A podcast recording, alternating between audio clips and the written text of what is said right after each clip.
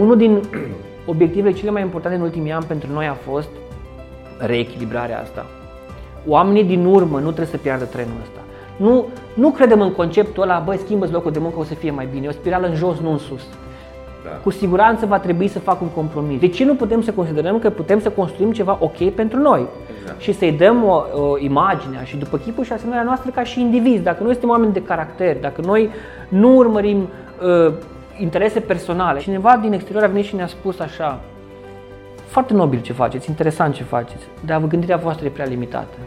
Voi dacă nu începeți să gândiți, să faceți chestia asta la nivel de sector, să faceți un standard minim la nivel de sector, companiile întotdeauna va exista acest fenomen de undercutting. Hacking Work, un podcast oferit de DevNest. Servus! Bun găsit la Hacking Work, eu sunt Doru Șupeală. Facem acest podcast pentru toți oamenii din România care vor să meargă mai mult la serviciu și mai puțin la scârbiciu, care vor să aibă parte de leadership, nu de leadership. Încercăm să construim sau să reconstruim relația dintre angajatori și angajați, astfel încât ambele părți să se simtă bine în această conexiune și să ducă uh, munca lor către rezultate de care să se bucure ambele părți. Credem în parteneriatul dintre angajați și angajatori, nu într-o relație care este un conflict etern. Astăzi suntem la Timișoara, așa că o să auziți din când în când niște tramvaie trecând pe stradă și ne întâlnim cu Florentin Iancu. Servus, Florentin! Bună, Doru! Să vi-l prezint pe Florentin. Florentin este o pasăre rară și e un, uh, un om pe care de mult îl caut și cu care uh, vreau să vorbesc pentru că este liderul unui sindicat al oamenilor din IT. De fapt, nu doar din IT, dar așa a început istoria. Un pic de istorie, Florentin are 40 de ani, este tata a doi copii, uh, a făcut două facultăți, uh, automatizări calculatoare la Politehnica din Timișoara, o facultate foarte bună, și științe economice la Timișoara, la Universitatea de Vest. Corect? Corect? Corect. Uh, după care a făcut un masterat în Franța și a lucrat o vreme în industria IT ca software developer și ca am lucrat mai degrabă în zona de project management. Project management. Da. Ok. Da. A lucrat la Alcatel, da. în, în, în Timișoara. Din 2009 este însă sindicalist și din 2014 conduce sindicatul ăsta care astăzi are 7000 de membri în România, aproximativ 7000. Aproximativ 7000. Am zis corect? A zis foarte bine când stau și mă, te, te ascultam și uh-huh. mă mhm. gândeam în urmă la 2009, la uh-huh. anii respectivi și când m-ai întrebat și unde lucrez, M-am adus aminte că, de fapt, toată povestea a început în Alcatel, în momentul în care Alcatel s-a hotărât să, să transfere o bună parte din angajați către o altă companie, inclusiv eu. Altfel am trecut prin mai mulți angajatori, de mi-am depus un singur CV, adică am aplicat la un singur job, dar am fost transferat prin mai mulți angajatori și am avut ocazia să văd pe mai mulți și să și sindicalizăm la o adică pe mai mulți. Uh-huh. Însă mi-am adus aminte de, de noi, de, de cum am început și de, de unde a apărut ineditul acestei organizații și Totdeauna mă apuc un soi de nostalgie când mă gândesc uh-huh. la momentele respective. Nu ne imaginam că o să ajungem aici. Am făcut atunci un lucru care mi s-a părut important pentru că n-am fost parte din decizie. Lucrurile s-au întâmplat repede fără să fim implicați. Uh-huh. Și deși eram într-o companie fanion oarecum în oraș, mi s-a părut important atunci nouă ca în tot acest demers, în toată această acțiune strategică a companiei de a muta câteva sute de oameni către o altă societate care era ușor îndoielnică la momentul respectiv, ar fi trebuit să fim un pic mai implicați. Da? Deci, uh-huh. încă din start, demersul n-a pornit neapărat, să spun așa, dintr-o componentă materialistică. A pornit uh-huh. dintr-o componentă deci... ca angajatul uh-huh. și eu unul din principiile și valorile noastre de astăzi, să aibă un cuvânt de spus în procesul decizional. Adică un cuvânt un pic mai aplicat, nu doar un rol consultativ. Și atunci am stat și noi ca orice IT care se respectă și am căutat pe Google să vedem ce e de făcut și am găsit că trebuie să ne facem un sindicat, ceea ce s-a și întâmplat destul de repede și am uh, sărit la etapa la care, uh, cum să spun, uh, modul în care poți relaționa cu o companie și în care tu ca și angajat ai un cuvânt de spus este negocierea colectivă. Trebuie să negociezi un contract colectiv de muncă, practic, uh-huh. care acopere toți angajații. Și ne-am trezit în toată povestea asta destul de repede, destul de necunoscut. Am avut ajutor, uh, întotdeauna e un lucru important și îl menționăm, faptul că au fost oameni care au venit și ne-au ajutat și au fost oameni care s-au implicat necondiționat. Uh-huh. Așa? O altă valoare pe care am îmbrățișat-o ulterior în organizația asta am reușit să negociem un contract colectiv de muncă bun și probabil că pe parcursul discuției o să intrăm uh-huh. un pic în detalii Sigur, ce înseamnă, sigur. cum înseamnă și așa mai departe, că s-ar putea să fie niște lucruri care, uh, tot din experiență o spun, interacționând cu foarte mulți în sector, nu Și o sunt întâlnesc, surprinși, Corect. sunt nu știu surprinși. despre ce este vorba, dar de ce am făcut asta? Pentru că era singurul mecanism prin care drepturile și beneficiile noastre din Alcatel erau mutate odată cu noi în noua companie și noi asta ne-am dorit.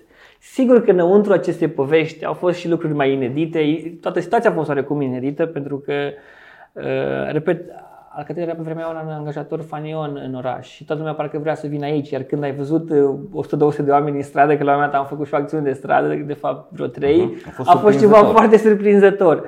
Uh, Dar uh, începutul nostru ne-a definit foarte, foarte mult ceea ce suntem astăzi. Hai să intrăm în asta. Uite, deci odată am spus că ești o raritate pentru că, în general, în IT nu există sindicate. Sunt foarte rari uh, oamenii care înțeleg nevoia asta de a fi reprezentați colectiv și de a participa. uh, Sunt rare organizațiile și rare situațiile când oamenii au un sindicat. În general, concepția comună este că în IT oricum e bine, da, ăștia sunt bine plătiți, li foarte cald, sunt răsfățați, primesc tot felul de beneficii și ce rost mai are să facem sindicat. Deci odată asta este o surpriză că există un sindicat. Doi la mână, nu ascund faptul că am fost trimis către tine de către oameni din IT din Cluj, care mi-au scris și au spus, băi, oamenii ăia la Timișoara au făcut un sindicat.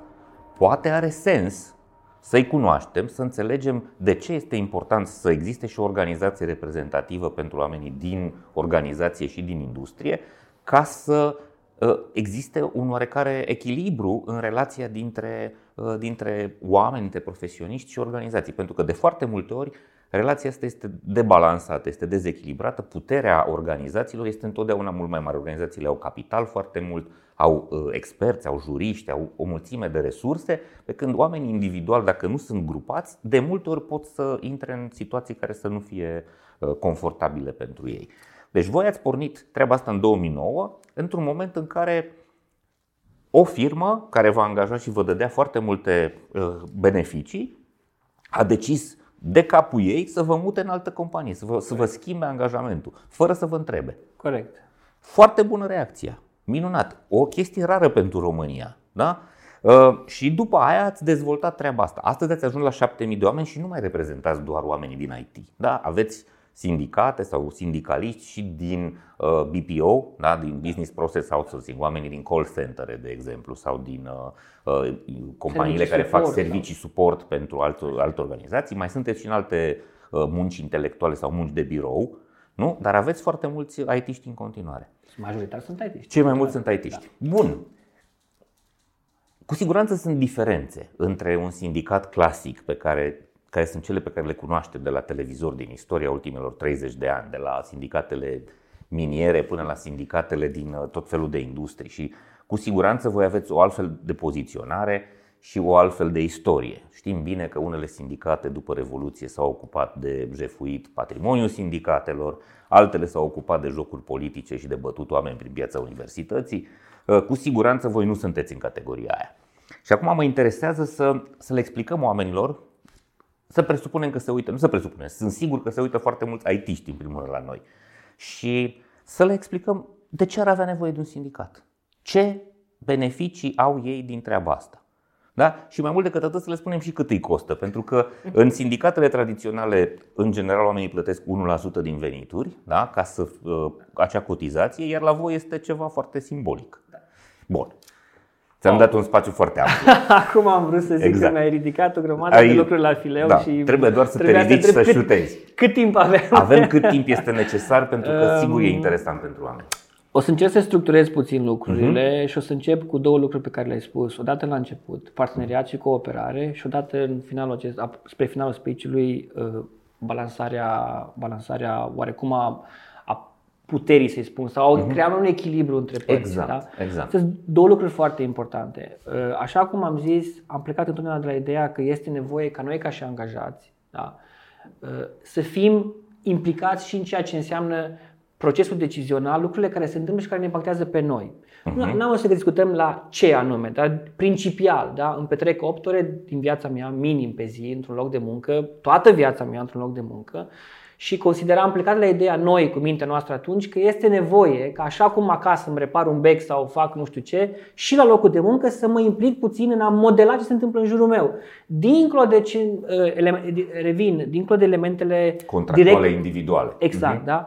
În, în primul rând asta, da? Sigur companiile propun mecanisme interne și putem discuta despre foarte multe lucruri, însă au limitările lor și din mai multe uh, direcții. Una, în momentul în care intervin sume de bani care trebuie puse pe masă, lucrurile se cam uh, sting, așa. Uh-huh. Alta, procesul în sine este controlat unidirecțional. Oricum am încercat să o privim.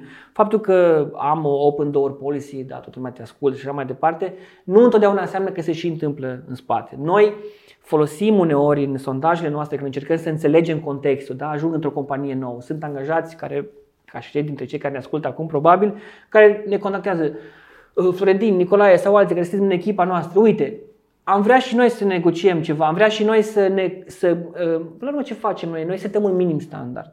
Adică uh-huh. de aici încolo, cam ăsta e bottom line. De aici încolo, fiecare individ în parte, prin performanța lui, prin puterea lui, prin tot ce dorește, urcă mai departe, dar acel minim standard, cu niște se, un set Voi de condiții. un pachet de condiții trebuie să fie care cumva să fie discutat cu noi. Mai ce uh-huh. se mhm. întâmplă cu mine? Dacă muncesc mai mult, dacă stau în suplimentare, dacă mă dai afară, dacă ce se întâmplă cu mine ca individ? Uh-huh. Și am pus toate lucrurile astea într-un pachet și am zis ok, să trebuie negociate, parafate, asumate, nu principial discutate. Trebuie da. asumate ca o lege a părților. Asta înseamnă de fapt negocierea colectivă. Acest minim standard care transcende până la urmă și contractul individual de muncă, da, practic el vine și suprascrie dacă în contractul uh, colectiv ai negociat niște lucruri și sunt uh-huh. mai mhm. favorabile decât cele din contractul individual, alea se aplică. Dacă sunt invers, se aplică celelalte. Dar lucrurile sunt foarte clare. E, tragem așa o linie uh-huh. cu niște elemente care sunt importante pentru majoritatea, că sunt de pe proiecte diferite, că sunt de pe verticale diferite, din terminologia noastră internă, are importanță.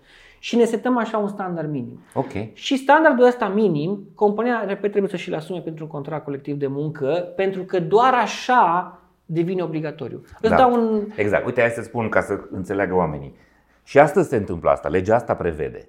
Dar în cele mai multe organizații se întâmplă în felul următor șefii, managerii își aleg foarte ușor niște omuleți din organizație. Nu, legea presupune, obligă organizațiile să aibă un contract colectiv de muncă semnat de reprezentanții angajaților de la o dimensiune în sus, de la 50 de oameni sau de la, de la 21 de oameni. Deci dacă o firmă are mai mult de 21 de angajați, acolo trebuie să existe un contract colectiv de muncă. Iar procesul se întâmplă așa. În general se găsesc niște angajați care sunt favorabili, prietenoși, să le spunem cumva, băieți zis buni. Tudor, n-am zis Asta e realitatea. Eu am trăit prin multe organizații da. și am văzut asta. Dar sunt aleși niște, așa ziși, reprezentanți, mă rog, reprezentanții oamenilor, dar care nu neapărat sunt rezultatul unui proces uh, de alegeri transparente, care nici măcar nu sunt foarte pregătiți în a negocia acel contract colectiv de muncă, nu au background juridic, nu au neapărat asistență, nu știu cam ce se întâmplă acolo, li se pune pe masă, voi sunteți reprezentanții, felicitări, haideți să semnăm uh, asta că e o formalitate. Așa se împachetează în organizație. E o formalitate, trebuie să avem ăsta și hai să-l facem.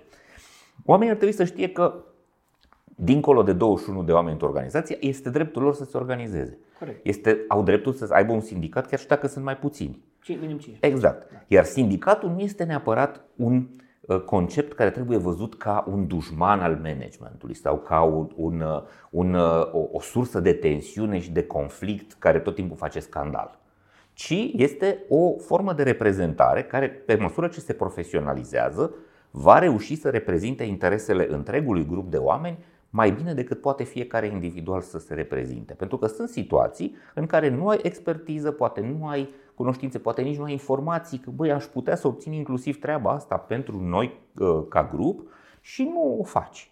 Asta, am vrut să clarific asta ca să fie limpede. Uh, am văzut asta și cred că e necesar. Deci, au, mi-au scris oameni din IT-ul din Cluj spunându-mi, băi, oamenii la Timișoara au fost în stare să facă. Nu o să ne fie rușine că nu suntem în stare să ne organizăm. Sigur că lucrurile în industria asta arată foarte confortabil acum. Da? Și nici nu toată lumea trăiește bine, în principiu, în principiu. binișor, cel în puțin, da? deși am exemple, da? am scris despre Quantic Lab, de exemplu, ce e acolo e o nenorocire. Și uh, oamenii ăia sunt 400, ar putea nu doar să aibă un sindicat, ar trebui să aibă o mulțime de uh, arme și structuri cu care să se lupte pentru drepturile lor. Bun, hai să ne întoarcem. Deci, ați încercat să faceți, să organizați treaba asta ați construit organizația. Uh, care a fost reacția părții celeilalte? Să nu-i spun partea adversă, că oamenii da. nu trebuie să înțeleagă că aici este o, e o adversitate, e un conflict. Sigur, sunt doi parteneri la masă.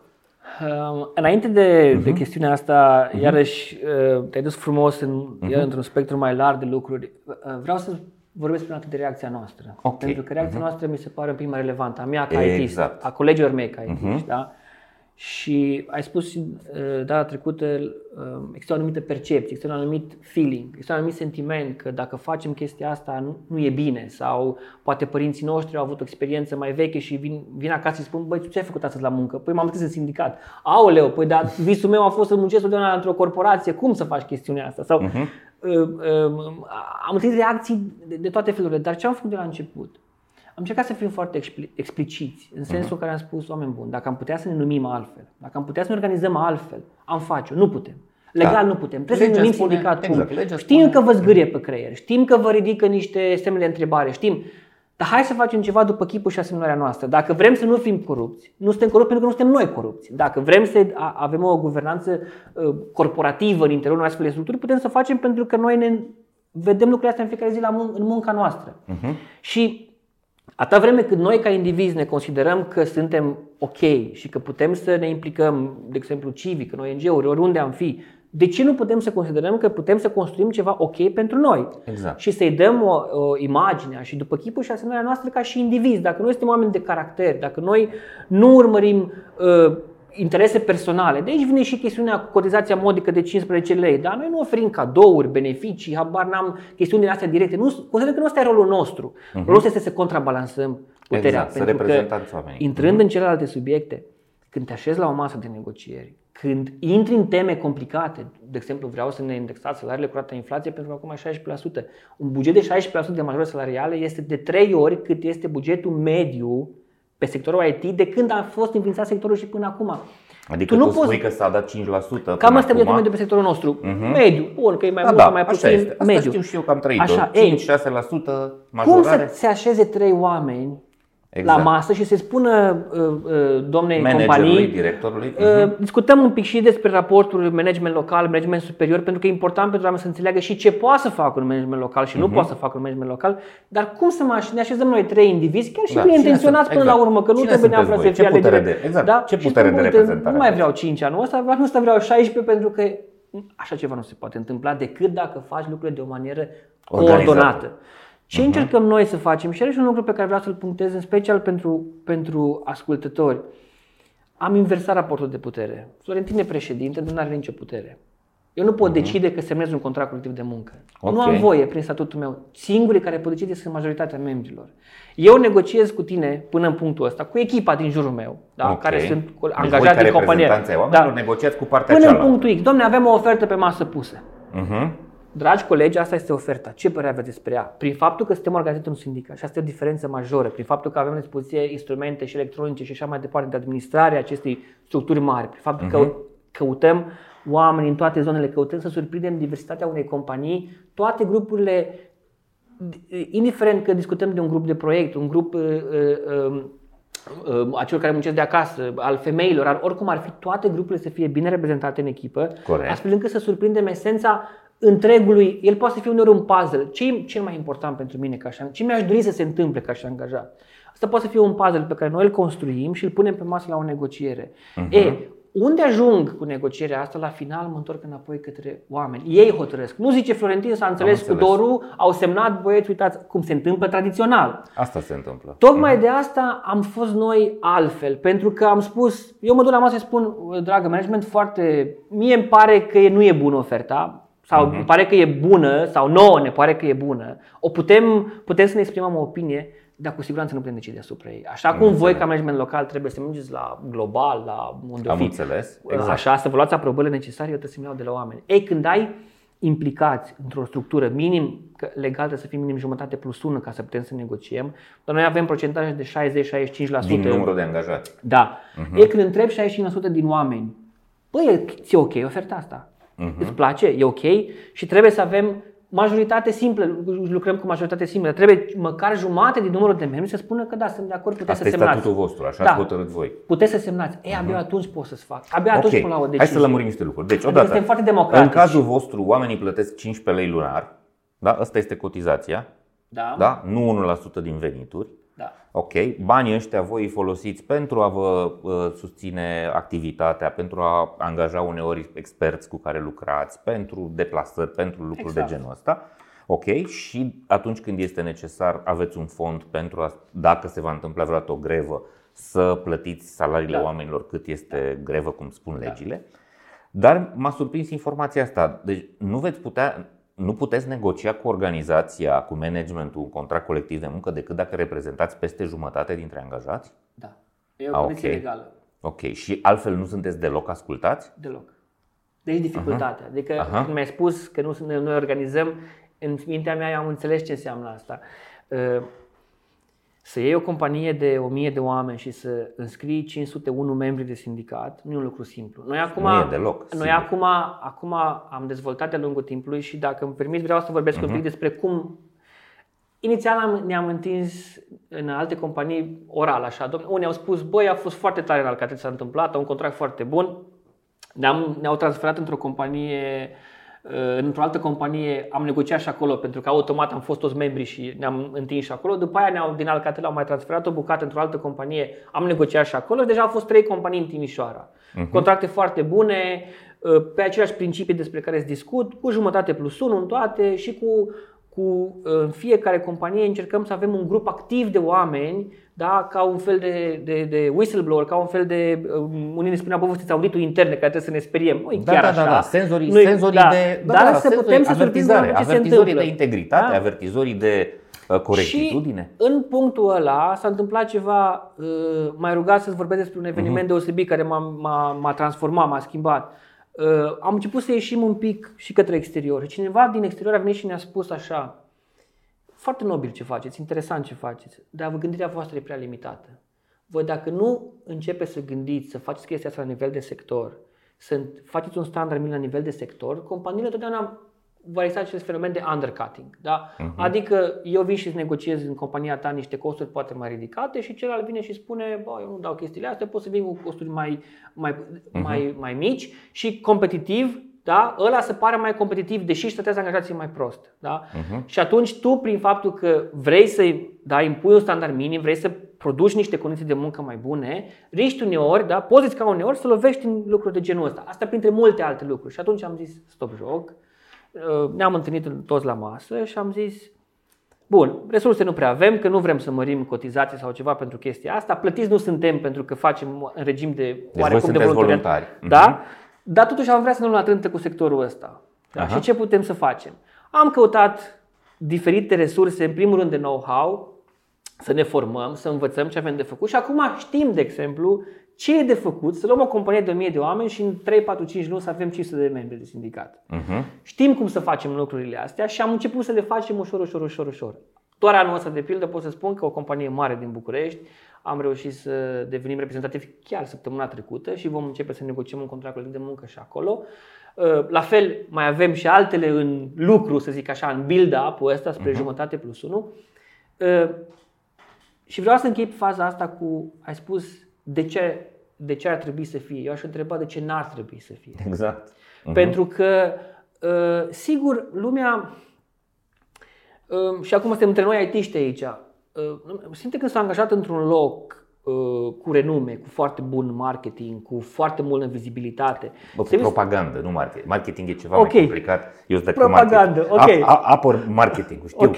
Da, propaganda. Bun. Adică are un PR Așa, foarte bun, uh, dar nu neapărat e real. Te duci în cercul tău social, da? Mhm. Bă, și spui, uite, la noi la firmă ne-am făcut un sindicat, știi? Pare, pare de multe ori ca un eșec. Doamne, înseamnă că locul tău de muncă nu e foarte bun. Nu ne-a fost Da. suficient de capabil să mergi într-un loc de muncă foarte bun. Pare, așa, un- pare, pare judecat de oameni. Eu când am început și am, m-am uh, implicat foarte mult și așa, eram foarte mulți prieteni care se uitau așa la mine. Nu știu ce e cu omul ăsta, e ceva Da, nu e regulă cu exact. omul ăsta. Nu, Da, adică trebuie să gândește fii- altfel. Sau Trebuie nu să fii știu. un pic defect la cap, să lași o meserie de software Bun. developer și să te faci sindicalist. Bun, pe mine ce mă Glumesc. doare cel mai tare este că în, uh, uh, nu, nu suntem un pic mai deschiși. Le spun uneori, uneori și spun, și foarte multă lume mă întreabă întrebarea ta și le spun, hai să, hai să luăm o foaie albă de hârtie, hai să vedem ce am încercat să facem ca să rezolvăm problema X. Nu știu, punem problema X aici, am Aha. încercat aia, aia, aia. Păi, prieten, dacă le-am încercat pe toate, hai să încercăm și asta, să vedem dacă merge. Că până la urmă e un cec în alb. Nu e... Noi, noi avem un sistem foarte... Iarăși încercăm să fim corecți. Adică, oamenii se scriu 100% online. Toate, toate instrumentele noastre sunt dezvoltate de noi, oarecum. Da? Cu puțin ajutor din exterior, dar sunt dezvoltate de noi, cel puțin ca arhitectură. Da? Ce omul se scrie online de pe telefonul lui frumos, intră să scrie mie membru de sindicat. Nu știe nimeni. Confidențialitate 100%. Adică are protecția asta. Da. Nu achită nimeni nimic Până, când sindicatul nu, se constituie. Ne, nu, nu. Până nu. când nu se facem jumătate plus 1 și până când nu e contractul negociat. Adică împreună am reușit să creăm ceva frumos în compania aia, de aici încolo, fiecare trebuie să contribuim să mergem și mai departe în altă companie. Dar uh-huh. până atunci nimeni nu achită nimic. Deci dacă noi, să zicem, ne-am înscris, ne-am făcut și, nu știu, dintr-un motiv sau altul, nu s-a întâmplat până acum, dar dintr-un motiv sau altul, demersul nostru nu reușește. Uh-huh. Nu se întâmplă nimic. Foarte bine. Deci nu se întâmplă nimic. Oamenii respectivi da, au, li se, suntem angajați și noi, înțelegem implicațiile și o să discutăm și despre ce a zis partea cealaltă. Uh-huh. Înțelegem implicațiile și înțelegem ce trebuie să facem și ce nu trebuie să facem mai ales. Dacă astăzi am un membru de sindicat care vine și ne spune Domnule Florentin, uite mi s-a întâmplat aia. Știi care e prima întrebare care o punem? Am voie să spun că m-ai contactat, am voie să spun numele tău în speța asta dacă vrei să o duc mai departe. E, e, sunt lucruri foarte importante. Nu, venind din breaslă, venind din corporații, venind din, din, din tot complexul ăsta de factori, că nu e o chestiune neapărat simplă, am învățat oarecum să, să ne protejăm și să protejăm pe alții. Hai să o luăm așa.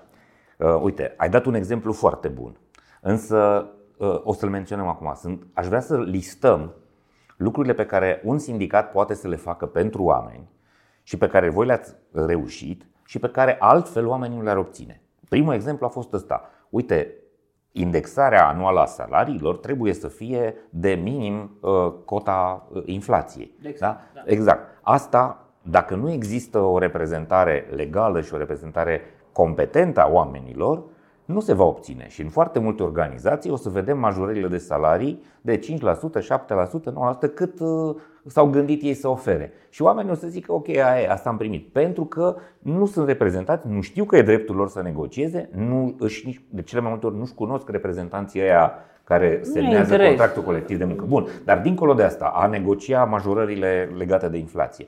Ce alte lucruri ați făcut pentru colectiv și separat pentru indivizi. Pentru că mai avem o situație în care unii oameni pățesc anumite lucruri sau se află în anumite situații și nu primesc înțelegere din partea organizațiilor sau, nu știu, sunt reprimați sau sunt tratați incorrect sau da, există da. discriminări, există o mulțime de situații. Femeile au o mulțime de dezavantaje. Cei mai în vârstă vedem asta în foarte Așa multe e. organizații că Așa sunt dezavantajați în procesele de recrutare și ulterior și în procesele de avansare. Deci există cazuri sau cei care sunt de altă etnie sau de altă religie. Se pot întâmpla tot felul de situații. Da, și asta înseamnă că, uite, care sunt beneficiile unui sindicat, chiar pentru o industrie care aparent trăiește în puf. Știi? Noi avem un șablon de gândire, să spun așa. Uh-huh. În primul rând, așa cum am menționat, primul lucru pe care îl facem este să ne folosim de rețeaua asta nou creată în cadrul companiei, să înțelegem ce se vrea. Uh-huh. Care sunt problemele cele mai importante pentru oameni. Okay. Mai apoi, organizăm cel puțin două, trei runde de multe sesiuni de consultări în care discutăm în baza rezultatelor. Okay. Și încercăm să ne creionăm prioritățile. Da? Foarte bine. Asta este, Vorbim asta cu oamenii, înțelegeți ce ar vrea ei. Corect. Păi nu, nu sunt acolo ca să vreau ce exact. vreau eu. Pe de altă parte, voi veniți cu niște standarde pe care deja dar, le-ați atins. Exact, dar uh-huh. noi avem deja acum construit un fel de contract standard al nostru, pentru că, repet, încercăm să impunem ușor, ușor dacă nu neapărat încă un standard minim la nivel de sector, dar măcar o gândire unitară în ceea ce înseamnă drepturile și beneficiile angajaților, care conține elemente care țin de contractul individual de muncă, elemente care țin de timpul de muncă, da? adică cum se întâmplă, când se întâmplă, o muncă suplimentară și așa mai tot ce ține de, în special de specificul sectorului nostru, uh-huh. muncă în ture, cum sunt tratate situațiile astea, tot ce îți poți imagina, da? mai apoi protecția socială. Atenție, nu suntem un sector ferit de turbulențe. Am auzit, Intel a plecat, ea au venit, ea, dar ce se întâmplă în momentul ăla cu mine? Da? Și negociem în, în general pachetul nostru standard, să zic așa, E un număr X de salarii compensatorii care se acordă în funcție de vechime în companie și vârstă și mai nou am adăugat da, suportarea de către companie a unui curs de reconversie profesională. În mhm. valoarea, uh-huh. în diferite valori, de, în special ne ducem către salariul mediu pe unitate. Da? Mulți au zis, bă, eu vreau ca job separat să fac, să fac fotografie sau să fac nu știu ce. Uh-huh. Și am oferit posibilitatea asta. Da? Deci pachetul, parte de pachet social, tot ce înseamnă pe chestiunea asta, elemente care țin de comisiile disciplinare și comisiile de uh, necorespundere profesională și apoi intrăm în chestiuni foarte specifice, da? delegare, detașare, uh, prime beneficii, da, primele, cum se plătesc, da? cum se plătește o munca suplimentară la noi, disponibilitatea, on-call, cum îi spunem noi, on-call, exact. da, munca uh-huh. de mhm. weekend, da? toate, uh-huh. toate, toate le luăm la mână, da? ce fel de beneficii minimale, standard există, că le pot exista, da? companiile oferă tot felul de, cum spunem, incentives, da? primă de performanță, de participare la profit, de temiri ce alte lucruri. Și noi spunem, uh-huh. ok, nici fel de problemă, rămân, pentru că voi le dați în condițiile voastre sau dacă se întâmplă X criterii. Dar înainte de asta trebuie să, avem, să vedem puțin ce se întâmplă la nivel de ce avem standard inclus sau nu în pachetul. Bravo. Construim, mm-hmm. construim un pachet, corect, da? Corect. Apoi parte de concedii, parte de concedii medicale, cam tot ce îți poți imagina că ține de relația de muncă, încercăm să creionăm în acest standard minim. Salarizare, evident. Și aici vreau să mai adaug un aspect foarte important. Eu, din păcate, din fericire, am atins borna celor 40 de ani. Da? Ă, noi am fost ușor deschizători de drumuri exact. în sectorul ăsta. Noi l-am. Uh-huh. Uh, Atunci s-a născut. După am colegi, de exemplu, uh-huh. în sindicat care au 20-25 de ani vechime. Noi am înțeles un fenomen. Va exista un schimb de generații cândva. Și ce se va întâmpla cu noi, ăștia mai dinozauri, unul la mână. Și am înțeles altceva. Pentru că uh, am fost fideli. Și fidelitatea în momentul ăsta în companii, în corporații, nu știu cât mai este de prețuită. Asta n-am ținut pasul, n-am ținut pasul cu cu actualizările salariale. Din piață. Uh-huh. Unul din obiectivele cele mai importante în ultimii ani pentru noi a fost reechilibrarea asta. Oamenii din urmă nu trebuie să piardă trenul ăsta. Nu, nu credem în conceptul ăla, băi, schimbă locul de muncă, o să fie mai bine. E o spirală în jos, nu în sus. Da. Cu siguranță va trebui să fac un compromis, cu siguranță Foarte va trebui bun. să renunț la ceva. Te opresc un pic. Foarte bun asta, da. Asta e realitatea, asta se întâmplă. Oamenii ca să obțină o majorare de salarii la nivelul pieței, își dau demisia de acolo unde sunt, deși le e bine și se înțeleg bine cu organizația, pleacă o lună, două, trei în altă parte unde primesc salariul ăla și apoi, venind din exterior, primesc în organizația în care uh, erau pachetul de salariu pe care altfel, prin majorări interne, nu l-ar fi căpătat. Știi cum se zice? Ei, Buzunarul de majorări interne e, mult, e gol, exact, dar ăla de prostie. angajări e plin. Exact, e o prostie e... și uh, voi spuneți că nu e bine. E normal că nu e bine. Oamenii apelează individual la soluția asta pentru Sunt că multe ori care, că, care se pot întâmpla. colectiv nu se întâmplă. Sunt multe ori care se pot uh-huh. întâmpla și este o boală a sectorului, nu este sub nicio formă un lucru îmbucurător. Da. Uh, din nou, expertiza oamenilor cu vechime, fără să, cum spun eu, fără să luăm în, în calcul faptul că un angajat nu ar putea să fie la un nivel foarte bun. Nu asta e problema. Problema da. că trebuie să te integrezi într-un mecanism, în niște rotițe. Dar tu, ca individ, tu probabil că știi foarte multe lucruri și jos pălăria. Niciodată n-am contestat de ce Doru, care mi-a angajat nou de ieri, are o salariu foarte mare. Am contestat de ce uh, Florentin, care are 20 de ani vechime și trebuie să le ia pe dorul de mânuță de foarte multe ori, indiferent cât e de bun, dar trebuie să te integrezi în mecanismul ăsta. Doru trebuie să aibă tot timpul un om la care să vină să vorbească, omul ăla să câștige jumătate din salariul lui sau poate chiar da, mai puțin de jumătate. Da? Și atunci te duci și Trebuie să găsești soluții. Rolul nostru să găsim soluții, dar noi le găsim. Dar fără forța asta din spate ca să le impui. Și nu întotdeauna reușim. Să nu, nu sunt numai lucruri, nu, asta nu e o poveste de succes. E uh-huh. și o mhm. poveste de luptă, e și o poveste de, de momente care te simți ca într-o jachetă de forță, e și o poveste care vine să dai cu toate de pereți, pentru că de multe ori cei din jur, da, Dau un exemplu unui angajat nou, vine și spune nu mă interesează, că nu sunt implicat. Ba ești implicat pentru că vei fi un angajat vechi peste 10 ani. Da. Aici, ți, se, ți se va întâmpla povestea asta. Asta este un lucru foarte prețios. Încercăm pe care să educăm spui. un pic, da. pentru că nu facem decât pentru noi. Cultura noastră națională este, din păcate, una a individualismului ăstuia stupid, în care, băi, nu știu, eu să mă descurc, de restul nu mă interesează. Cam așa gândesc foarte mulți și, uh, într-adevăr, când au uh, energie, tinerețe, poziție bună, au ajuns la un nivel de experiență, da. li se pare că așa va fi toată viața lor și uită să se gândească, stai că o să ajungi la o anumită vârstă, e posibil să fie expus la unele schimbări care să te dezavantajeze sau la unele atitudini care să te dezavantajeze și în momentul ăla stau și descoperă să uită în jur, aoleu, pe mine nu mă ajută nimeni. Noi nu înțelegem că a fi cetățean și a fi uh, responsabil înseamnă să te uiți la ceilalți, să fii responsabil pentru ceilalți, pentru că la un moment dat, când o să ai tu nevoie, o să vină și alții să te, uh, să te sprijine. Asta încă nu înțelegem, începem să o învățăm și e, dar industria asta în special este o industrie a, uh, a, a egoiștilor, a individualiștilor. Foarte e cu du-te vino, Doru. E uh-huh. cu mhm. du-te vino. E o chestiune de, de expunere pe care o trăim în afara mediului ăsta. Mediul corporatist e un mediu um, care vrea să te învețe că singurul care contează competiția și performanța, cu toate că propune ca valoare cooperarea. Dar e ciudat un pic, pentru că uh, mediul corporativ spune eu îți ofer ție oportunități, eu n-am nicio responsabilitate față de tine. Eu îți dau niște oportunități, acum dacă tu le iei sau nu, e numai vina ta. Și atunci uh, e o luptă. E o luptă de foarte multe ori, știi? Ajungem să gândim în felul ăsta. Exact. Dar uh, lucrurile astea iau timp, se modelează. Noi trebuie să avem răbdare. Eu le spun foarte mult, de foarte mult colegilor mei care vin și spun, Florentin, vine să-i strâng de gât. Calm. E ca și cum ești la grădiniță. Nici, nu știu nimic nici despre ce vrem noi exact. să facem încă. Hai să avem uh-huh. puțină răbdare. Asta e situația. Nu, nu, nu, nu vrem și nu vom forța niciodată nimic. Dar noi trebuie să înțelegem că uh, nu, nu, nu doar partea, ok, contează foarte mult și partea materială. Nu mă duc la birou, repet, doar pentru bani. Dacă mă duc doar pentru bani, e destul de grav, pentru că nu o să fiu fericit niciodată. Contează mult ce ai spus. Dacă plec la loc de muncă, îmi pierd prieteni și așa mai departe. Dar hai să judecăm strict din partea materialistică. Oamenii care câștigă cel mai mult pe lumea asta sunt organizați. Am rămas surprins, dar am, am început să studiez puțin, da? Poate te uiți, nu știu, mie îmi place Formula 1, da? Piloții de Formula 1 au un sindicat al lor. Oamenii câștigă 10 de milioane de euro pe an, da?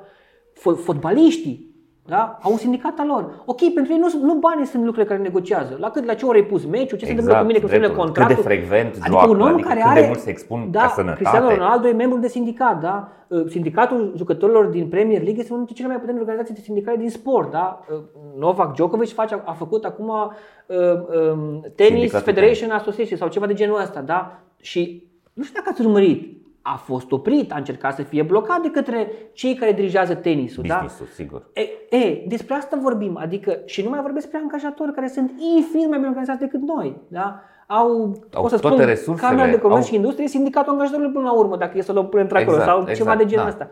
Adică toată lumea simte nevoia asta, dar noi încă în încăpățânarea noastră vrem să credem că nu domne, eu fac, eu pot, eu nu știu ce un mesaj foarte nasol care se transmite este că dacă am face așa, ar intra în conflict cu mine ca individ care vreau să progresez. Nu. Da, nu da, se exact, întâmplă asta. Exact, sindicatul nu te va opri nicio din legătură cu a, da, pentru că unele din lucrurile care se spun, domne, voi vreți să, asta socialism, dacă vreți să indexezi salariile curate inflației. O, de câte ori am da? auzit asta. Sau nu mai pus să dau la ea performanță. Dar de ce nu mai pus să dai la ea performanță? Am spus noi că nu ai voie să dai la ea performanță? Am spus noi că nu ai voie să dai mai să mult, dai decât, mai mult decât am negociat? Atât dacă, exact. dacă spun că trebuie să dau obligatoriu asta, o să dau numai asta. Atenție, asta e decizia ta. Nu este ce am solicitat noi, dar ca mesaje, da, uh-huh. dacă uh, uh, lucruri care se propagă în momentul în care negocierea o scenă, negocierea o scenă la care participă doi actori, nu e altceva. Nu e important ce se întâmplă la masa negocierii, e important ce se întâmplă în afara mesei negocierii. Uh-huh. Cine controlează mesajul? Cine controlează până la urmă uh, cum gândește omul într-un fel sau altul? Pentru că dacă vine managementul și spune, bă, ăștia de sindicat, ăștia niște nebuni, mă. Bă, vor să dea la toată lumea aceeași sumă de bani. Păi noi în compania asta, performanța alea, dar am spus noi să nu dați mai mult la cei care merită. Am spus noi vreodată să nu încerc, să nu, din contră, din contră. Dar ce se întâmplă, se întâmplă invers. Din păcate. Adică plecând pe mesajul ăsta, eu ce fac de fapt? Am bugetul de 10 lei.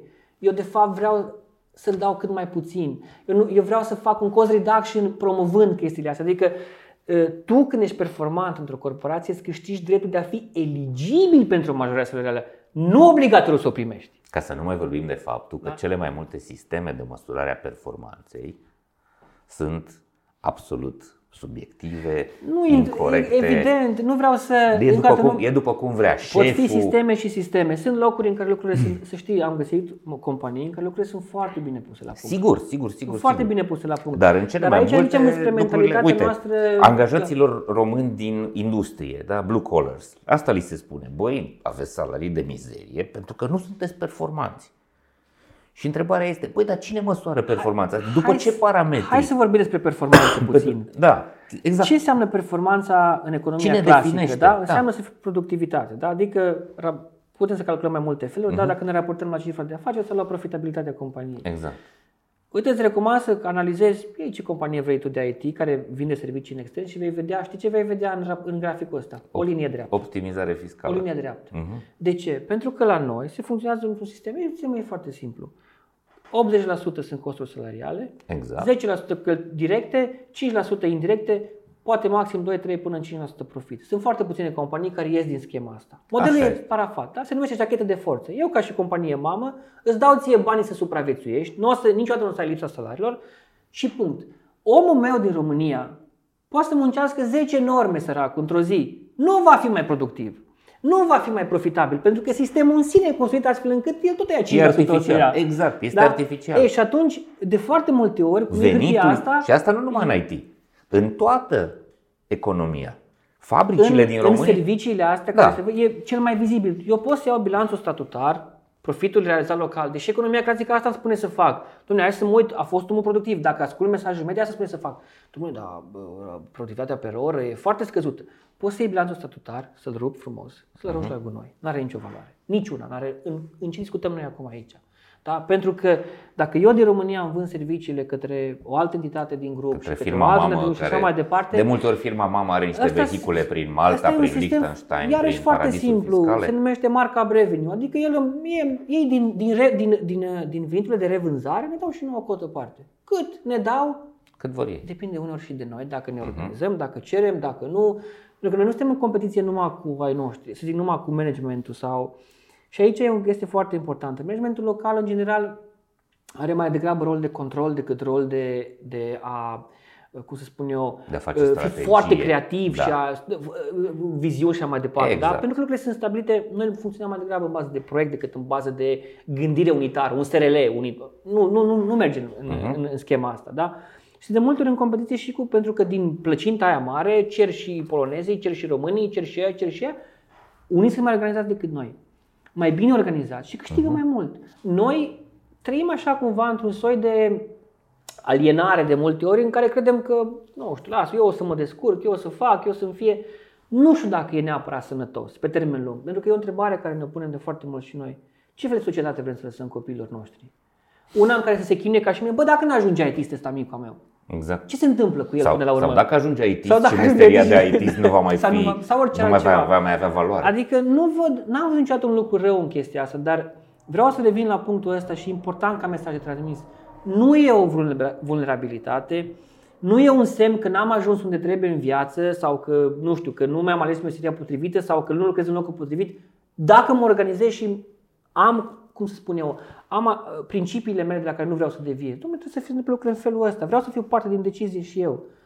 Ia timp, dacă am ajuns și noi la 5, 6, 7 mii, 6 mii 600 și ceva, 6 mii 700 de oameni, înseamnă că există, există loc. Mhm. Și vreau să mai spun, nu cred că IT-știi sunt neapărat întotdeauna foarte egoiști și individualiști, pentru că dacă stai să te uiți, multe din acțiunile sociale din exterior sunt făcute de către ei Corect. Și e un pic mai greu poate de multe ori să-i faci să Să înțeleagă oportunitatea asta. și să, să gândim la comun cumva, da? Poate uh-huh. e de individualism în modul la care mă raportez față de meserie, dar nu neapărat în alte lucruri. Am văzut și lucruri foarte frumoase. Am și acțiuni minunate în, în, în tot ce am făcut noi până acum aici. Și repet, noi nu, asta nu e business ce facem noi. Repet, încercăm să modelăm și noi standardul. Ne doare faptul că, uite, a fost o legislație, da, pe, pe telemuncă. Noi n-am fost la masă. Acum, știți cum e? Până și părinții se chestionează. Bă, poate nu-mi place ce îmi spui față de mine. Noi chiar trebuie să ne lăsăm numai pe mâna angajatorilor? Eu asta îi întreb pe oameni din IT. Băi, oameni buni, noi chiar trebuie să... Adică de de HR știe ce e bine pentru mine și în stânga, și în dreapta, și în sus, și în jos. Nu există așa ceva, nu vă spun. Exact. Pentru că Exact. interesele noastre, ca brează socio-profesională, cu interesele investitorului din aceeași brează socio-profesională, nu întotdeauna coincid. Uite, sunt exemple aici. Uh, cum arată reglementarea muncii remote? De exemplu, câte ore pe zi ai voie să mă ții în, ses- în ședințe, și... să mă ții online? Câte, uh, în baza cărei legi sau în baza cărei înțelegeri mă forțez să am camera deschisă? Când eu sunt la mine acasă și poate în spate umblă Și cine soția responsabil dezbrăcată față de sau mine? am Cad de rufele pe la, scaun, am mă- rufele la mă lovesc. Toate Ce lucrurile mi se astea. întâmplă? Exact. Da, Noi vezi? n-am fost, noi ca și uh, uh, cineva, nu SIT, oricine putea, dar cineva din rândul angajaților, n-a, n-a participat la discuțiile astea. Mhm. Că nu suntem suficient de bine organizați. Au fost angajatorii, grupurile de HR, toată lumea și au spus fiecare. Și ce rezultat? O legislație în care atât timp cât muncești de acasă este responsabilitatea ta. Mhm. Ce se întâmplă înăuntru o legislație în care nu este obligație ca angajatorul să preia o parte din costurile respectivului. să- Adică a fost ceva de genul se poate, dar băi prieteni, acolo la voi în ogradă, dacă vă organizați mai bine și împingeți, noi ca legislație nu vă spunem că nu e voie. Dar depinde tot de voi. Adică a fost aruncată pisica în fiecare companie de genul ăsta, care au știut să, așa, companiile au mai dat ce au vrut, cât n-au vrut, din ce au economisit pe altă parte. Dar modelul ăsta, din punctul nostru de vedere, cel puțin, nu este ceva sustenabil, în care tot timpul depinde de anumite decizii, când, cum, de ce. Nu, nu credem că așa trebuie să mergem Mhm. Hai înainte. să spun încă niște lucruri despre tine uh, care mi se par relevante. Deci, ai renunțat la o profesie bănoasă ca să faci o profesie pe care ai descoperit-o și pe care ai învățat-o în ani de zile. Uh, n- Nu ai un salariu din partea Nu. sindicatului, ci cumva veniturile tale vin din proiecte uh, ale Uniunilor Sindicale Europene, finanțate Care ne mai ales, susțin, finanțate cred în mai ceea ce ales facem de și ne sindicatele susțin. din țările nordice, țările Da. cele mai civilizate și normale la cap din uh, Europa asta. O, țări care sunt sociale prin uh, filozofia lor, având grijă de oameni. Da. Uh, la fel știm și citim lucrul ăsta și putem să arătăm statistici, organizațiile în care și oamenii sunt reprezentați și există acest dialog între management și un sindicat sau o reprezentare, surpriză, sunt mai performante, sunt mai profitabile. Uh, pentru Oamenii că stau mai mult acolo. Oamenii sunt mai loiali, oamenii sunt mai fericiți, sunt mai motivați, sunt mai bucuroși cu ceea ce fac. Pentru că acest dialog există și această colaborare între ce oferă, uh, ce oferă și își dorește angajatorul și ce oferă și își dorește uh, forța de muncă are armonie. E, e o dinamică. Noi, noi acum, iarăși, revin Mhm. la uh, dinosaurii noștri, cum ne spunem, la Da. 40-40 ceva de ani.